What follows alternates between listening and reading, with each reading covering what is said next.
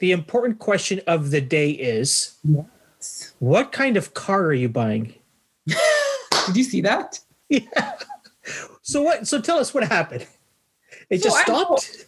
Yeah, like my car's kind of been like, you know, I, I, I drive a nice car and uh and it's my baby. Her name's Roxanne Starla Felicien.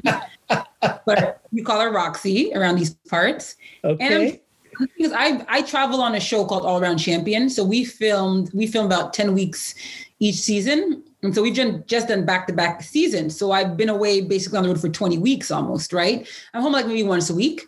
So you have to imagine my car just sits there that whole time, right? Like who's who's flooring a Audi S7? Like I'm not. yeah. And uh, so she, for probably a few months now, she's like "Eh, eh, eh," not starting up great. And I'm like, oh, her battery's just dying, not a big deal. So I go on to go to record uh, a recording studio because I have to obviously narrate the, the show. So I'm on the way to recording studio down downtown, and uh, she just stops facing east on Lakeshore, literally at the lights at Leslie, and she's like, I'm done. I'm done, Mama. I've done all I could do. And um, police show up just so I don't get back rear-ended. Uh, one of my our showrunner for our show, Steve, he comes to try and give me a boost. That doesn't work. So I get it towed to this dealership. They quote me. Listen, get ready for how much they quote me to get it fixed. Okay. Do you want the with tax or you want the without tax first? You want Let- the full let- all in? Let's sure. Let's let's do all in. Let's do all in. With is money. tax? Yeah. Nineteen thousand two hundred and thirty dollars. To give your car a boost. What it's like. right. Or give me a whole new car. Like i was like no no this is not real. They're like well we could we, we have the parts right now. Basically they said i've i have twin v8 turbo chargers Mhm. both of them died which i'm not i don't i don't buy that at all. I don't think both of my chargers died i don't know where the car is seven years old. I've owned it for five. It's i say take such good care of this thing that i don't buy this. So they're like well you can't drive it. So i get to the dealership. They're like you can't drive it. I'm like okay, I'm calling a tow truck because my car's not staying here with y'all fixing your fingers to write that many decimals, you know, after Yeah. the numbers. I'm not. So my car is here. It's in the garage at home. I'm gonna figure it out because I always do, but I'm not paying nineteen thousand dollars to fix my car. I'm just not.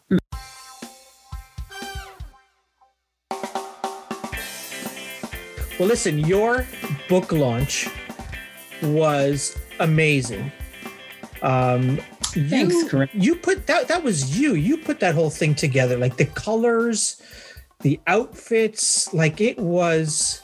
Tell me about that process of just that event. Yeah, well, I'm glad you noticed the outfits. Yes, do you see how everything was like considered? Everything, everything, like everything matched the book. The co- Yes. like that was Yeah, it- amazing. Yeah, it was on purpose. So here's the thing. You know, the book was delayed by a year. Before it was Yeah. delayed last March, I was gonna have like a, an event at an art gallery to like celebrate it because that's what you do when you're an author, right? You launch your book. yeah. So a year later now, I thought we'd be out of COVID. I thought I could still have this in-person thing. So at the end of last year, when it was evident that I'm not going to be able to have a book launch, listen, I'm a first-time author. I've never done this before. I actually feel like I got the short end of the stick, right? I can't do a book signing. Can't do all these things that first-time authors do, authors do in general. So I thought I just don't want to sit in my office and have a Zoom webinar. I mean, Karim, this is cool, you and I. yeah, yeah, right? yeah.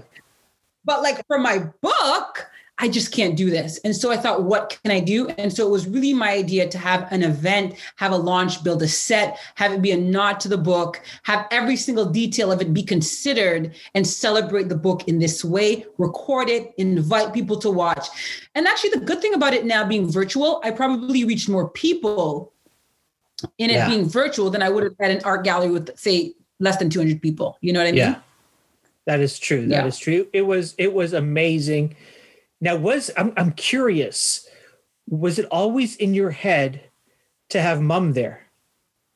Yeah, always. Oh, for sure. Mom was all, the person that wasn't in my head to have was Nova, my my uh, Yeah. two year old. We weren't sure that her because she's a lot. We never know what mood she's going to be in. Of course. So my mom was always a part of the deal because you know obviously she's on the cover. She's a big. It's her story, a big part of her story. So definitely wanted her in there. It was my daughter that I'm like, should we bring her live? Should we bring her on the set? Like, what can we do? So, but it worked out. She behaved. She behaved. Yeah, you were so cool. Like the whole thing was like you were I could tell you were in control. in mm-hmm. the back of your head, you were controlling everything. Mom, sit closer to me. Yeah. Uh, is Nova going to come? You were you were in yeah. control of like everything was. Um, and then as I'm watching the credits, I see that you like you basically put the whole thing together, and I'm like, wow, yeah. like all that time uh, and all that effort. Um, you watched so, the credits? Oh, I'm glad. A lot of people don't wait for the credits, but I love the credits. It's my favorite, one of my favorite parts. It was like behind the scenes, and then you're wearing different outfits. It was like an Indian movie almost. I love that. I love it. um, I need to ask you this. Yeah. Um, was it always like? Did you always want to write? Was it always a book you wanted to write about your your mom and your story? Was there thoughts of you know maybe was an essay in in the athletic or something like that or like was it was the format always supposed to be a book yeah, it was always supposed to be a book. It was all okay. the story is deserving of being in a book once I started to piece it together and figure it out. And I think what readers need to understand is I didn't know all the pieces of my mother's story growing up and even as I was writing. And part of the process for me of just healing, getting to know who I was, was going back and piecing my, my mother's story. One of the big uh, drivers to piece it together and put it in a book was for Nova, who's our daughter, who's now two, gonna be two, was for yeah. her because as a woman, there was things about my life that I didn't know and my mom couldn't answer for me. I didn't want that to be with Nova's experience. Like she would ask me certain things about my life or my mother's life and, and so on. And I didn't have the answers for her. So a lot of that was if I can follow this trail now when it's, you know, not dead and gone, then yeah. that's what I need to do. Because the, the later and the more decades that pass on, the more things get forgotten and just you can't trace them. Absolutely. Um, when you approached uh, your mom, Catherine. Yeah. To let her know, you know, you're you're definitely writing this book. It's it's it's gonna it's gonna come to life. Um, were, were, did you did you have to ask? I'm curious. Was it permission you were asking? Was it just heads up, mom? I'm starting to write. Like, tell me about that conversation. Yeah. No, I'm West Indian. You can't be like, look, I'm telling all the tea and all our dirty laundry, mom. Here it is. No, I'm West Indian. I get slapped. No. it really was um, I knew I wanted to tell the story, and I knew it was such a, an incredible story. I also yeah. knew that it was a story that would help me heal, and but also help other women, women like my mother, and women like me. So yeah. in 2014, when I knew I'm going to start to write, or I really wanted to write, the urge to write it was big, and I was actually going to be able to do it. I called my entire family together, and in my my sister's house in Whitby, Ontario, my mom, my siblings, their children, and I said, "Look." this is what I want to do. And I was really, and, and so when you ask me, was I asking for their permission? What was I looking for? I think I was, I don't think it was permission. I think it was blessing. I was asking for their okay, okay their blessing. And Karim, I'll tell you this. The matriarch of our family is my mother. Had she said no, I wouldn't have written the book. I would have not. It would behind you, as beautifully as you've laid it out there, would not have mm-hmm. existed. Not yeah. in essay form, not in a short story, not as an in, in a fiction book. It wouldn't have existed because it's so deeply personal. I talk about homelessness. I talk about you know the the idea of abortion. I talk about a lot of things in this book that are that are truths, right, and lived experience. And these are not necessarily my my this is my story to tell yes but when you go back and tell your story you know this we're all interconnected. I'm by virtue telling the story of other people who might yeah. not want their story shared right? Yeah and yeah. so had my mother who's the head of everything said no wouldn't have happened. But she said yes. And here's why my mother said yes until this day, I'm still so grateful to her. She said yes because it, it was hard for her to say yes, right? It wasn't like, yeah, this is going to be amazing. She said yes because one, I think she knew I needed it to discover who I was. Remember, this is like ah. Yeah, six, seven years ago, Nova wasn't around. I wasn't married. I just finished racing and competing. So you have to understand there's a lot of soul searching going on. Like, who am I? What do I do next? Sport is done and over. Like, what's my next thing? Do you see what I mean? Like, yeah. I didn't have the distraction of racing around the world. I had to just face who I was. And so I think she said yes so that I could put the pieces of my life together. But I also know that my mom is very adamant about helping other women who's been in her predicament, meaning women who've been in abusive situation, domestic abusive situations. And she's always wanted to find a way to use her voice in a story to like empower others. And she felt if Perdita can tell the story in a book, but also show where we are now, which is very different. We are successful now. We are in a different place. Then yeah. if that can just affirm one woman or empower one woman to leave a situation that's not serving her, then that's really what she wanted, despite it maybe being painful for it to be out there for the world to read. Yeah. Wow. Why do you think the world needs to know about Catherine? I think it's because we do a really good job of celebrating people with like name recognition. Maybe they're rich or they're celebrities, right? But I think the everyday heroes in our midst don't really get the recognition that they want, especially not women, especially not women of color. And my mother has single handedly changed the trajectory of my life. Me racing around the world, me holding up this Canadian flag and being a world champion and bringing like glory and recognition to Canada on the sports scene would have never happened without her, right? My mother has 15 grandchildren. All of their lives look very different than her life, which was one of poverty, which was one of selling on a beach and living a very modest life, dropping out of school when she was, you know, 11, 12 years old because she had to take care of her family or help take care of her family. And she loved school. Nobody in our family since her has had that that same outcome, right? The opportunities, the success, the life that we've lived, we're all living out loud because of my mother. And one uh, woman has single handedly done that. So that's why this story needs to be told. It's a love letter to my mother and women like her. That's amazing. Um, you you talk you, you you just mentioned the story. You know, um, also touches on abortion. Yeah. Um, and your your mom had to your mom decided, like it was an mm-hmm. active decision. Yeah. To keep you. Yeah. Um, when you, when your mom first told you that story, like, like you know her thought, like what, I, I can't even imagine. Like that must have rocked your world. I yeah, and I go back in it in the book a little bit about realizing that because I was I was I was older when I I was in my teen years, right? So I had no real idea about my origin stories or what happened. But yeah, my mother is you know, she meets um, a wealthy white family on the beaches of St. Lucia as a teen mother. So I'm not one of her first two kids. I'm her third. So I wasn't around okay. when she met this family. They're from Oshawa, Ontario. And she approaches them one day on the beach as they're vacationing. And, and just because she sells on the beach, she actually wants to babysit because babysitting is a little bit of a step up from just selling on the beach. So she approaches this couple. She trespasses onto hotel property so that she can go and approach this couple and ask them to babysit. They say yes for some reason. And I kind of piece together why they said yes, what happened. But they eventually, a few years later, bring her to Canada. When she comes to Canada, her whole thing is, well, I want the the the trajectory of my life to be different. I want my kids to not sell on the beach. But Canada might hold that that opportunity. So she's building. While she's here over the three years, she happens to get pregnant with me. I'm not planned. So yes, as she's here with no papers, no real traction, living for really meager pay in the basement of this elderly, wealthy couple who take advantage of her, she is trying to make a life.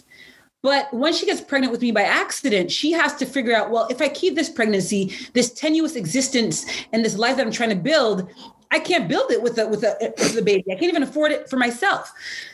Um, but if she kind of gets rid of me, which is her right as a woman, then she can probably get a little bit tra- more traction a little bit quicker, right? And build yeah. this life that she desperately wants to live.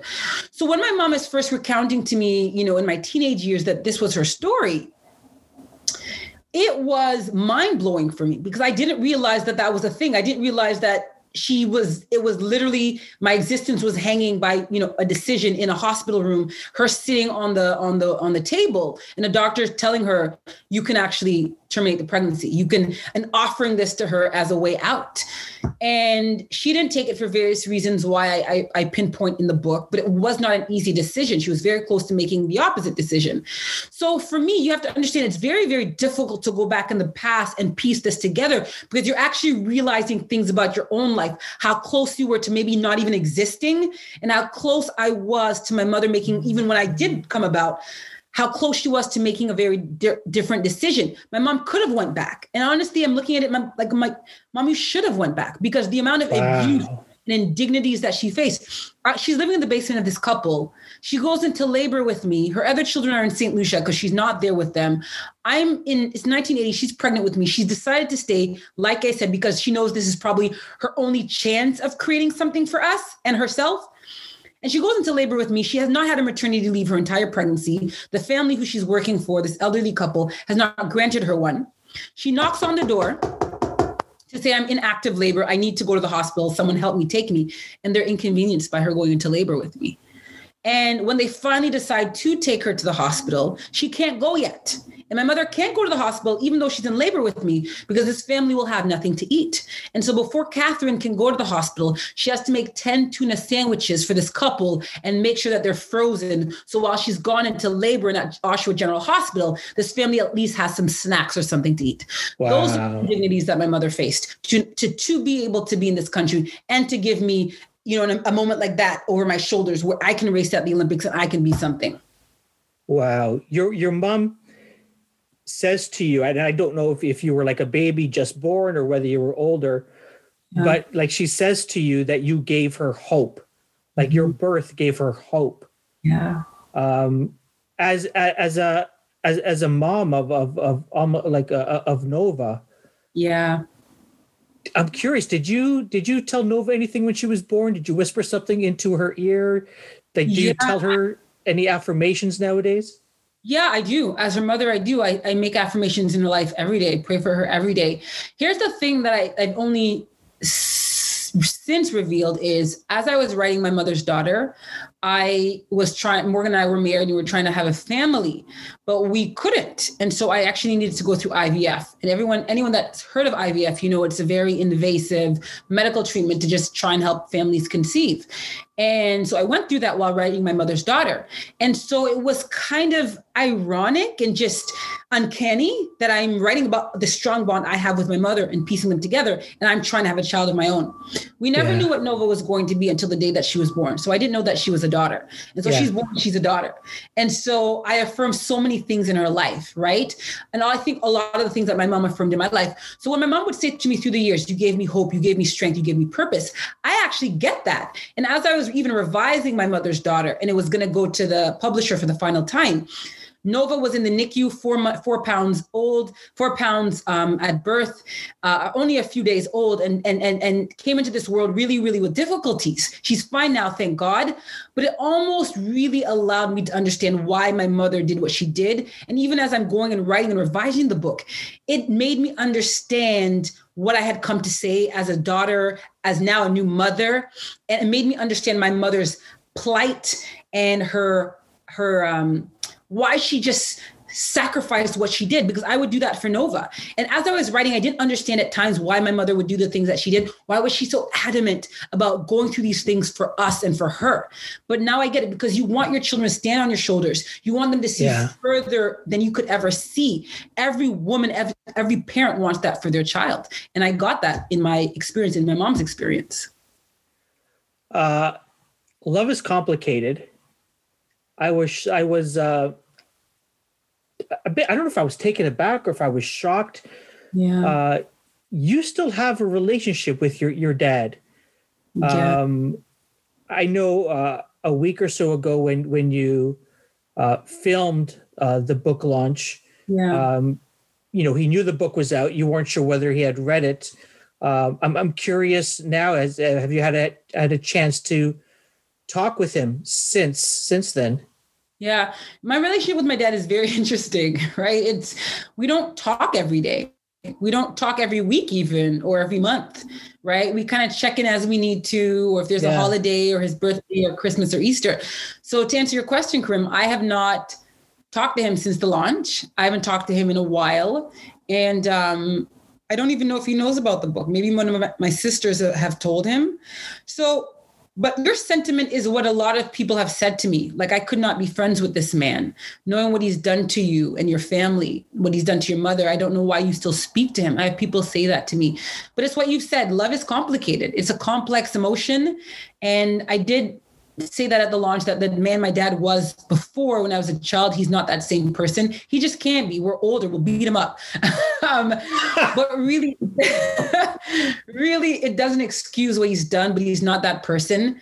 And so I, I don't know what to say about my relationship with him. Yeah. I think writing the book has allowed me to understand the father the figure that I wanted him to be, the constant presence, the doting dad. You know, he's never been that. He loves me. And if I'm in a pinch, he'll most likely be there for me how he can, but he's not that. So why would I suddenly imagine that I've written this book and I'm 40 years old and this man who's shown me who he is would suddenly be this fairy tale father. Like he that's not him. And so I choose to love him as he is, as who he is. And yeah in the book, you'll see me even telling him that I'm writing this book that is revealing all our dirty laundry and revealing some really horrible memories that include him was hard for me to do. And yeah. I know it'll hurt him if he reads it. I know it'll hurt him if his friends read it. But I couldn't tell a, a sanitized version of my truth. I just couldn't do that. Wow. Um, you've been talking a lot about you being 40 years old, and I have to tell you this: that is that is young from from where I'm sitting, to forty years old is is young. Uh, you've got so much more. Do you, do you still like? Do you do you still look back at you know whether it's your your racing career or the mm. the years before that? Uh, a little bit, not much. But you know what? I will say I hold that 40 as a badge of honor, but 40 seems loaded in the best of ways though. Because I have I have a clarity about who I am as a woman. There's certain stuff I don't take. There's certain requests that I'm like, oh, not my problem. So I say 40 almost like as a way that I'm proud because I wouldn't affirm myself or stand in my truth the way yeah. I do at 40. And I, I'm like that you say that there's still so much life to live, which is good to know. Right. Absolutely. Something special about saying I'm 40 and I'm grown that you can't say at 30, little girl. You can't say at 20, little woman. You just can't. yeah. Tell us a little bit about the Denise House. Yeah. So the Denise House is a, a, women's emergency shelter, a crisis shelter for women, women and children in Oshawa, Ontario, where me and my mother and my sister fled in November of 1987 after a uh, an encounter with my dad, a fight with my dad. My mom was pregnant at the time. And the Denise House really changed the trajectory of my life. So I highlighted a bit about the abusive relationship my mother was in with my dad. And my mom had no idea that a place like that existed, but we showed up there um, because things aren't always safe with my dad, right? If he's in a good mood, we're good. If he's not, if he's pissed off about mom not washing the dishes, it's not a good night. So we showed up there in 1987, and that really is where the trajectory of my mother's life changed because they offered her a home in Pickering, Ontario, which is a few towns east or west rather. And we moved into this house with a few garbage bags of things, maybe a broom, not tons of stuff. But that's really where my mother got traction because she now had her own roof. She now, for the first time in Canada, after almost a decade, had autonomy. And she could, she wasn't oppressed under my dad's thumbs. She called the shots. And here's what's really gives me goosebumps even telling this story now. So we were there in 1987. By 1988, they got us a home. And we flourished in that home. We had our struggles, but we flourished. We found our way. We found our way. Then in 2014, fast forward more than 30 years later, I am writing my book. 2014, I'm writing my book and I'm doing research, right? I'm researching and I've talked to dozens upon dozens of people who knew us. So one of the obvious places to start is the Denise House. So I look up their number on the internet and I find the name of the executive director, uh, Sandra McCormick, and I call her. She answers the phone and I explain who I am, what I'm doing. So Sandra McCormick on the other end of the floor of the phone, as I'm researching for my book in 2014, says to me, Perdita, I know who you are, and I've been following your career for years. In fact, I am the woman in 1987, it's now 2014, who opened the door and welcomed you, your sister, and your pregnant mother on that cold winter's night. Wow. Could you? That woman is still at the door, still at the phone, knows yeah. me, remembers me, knows our story.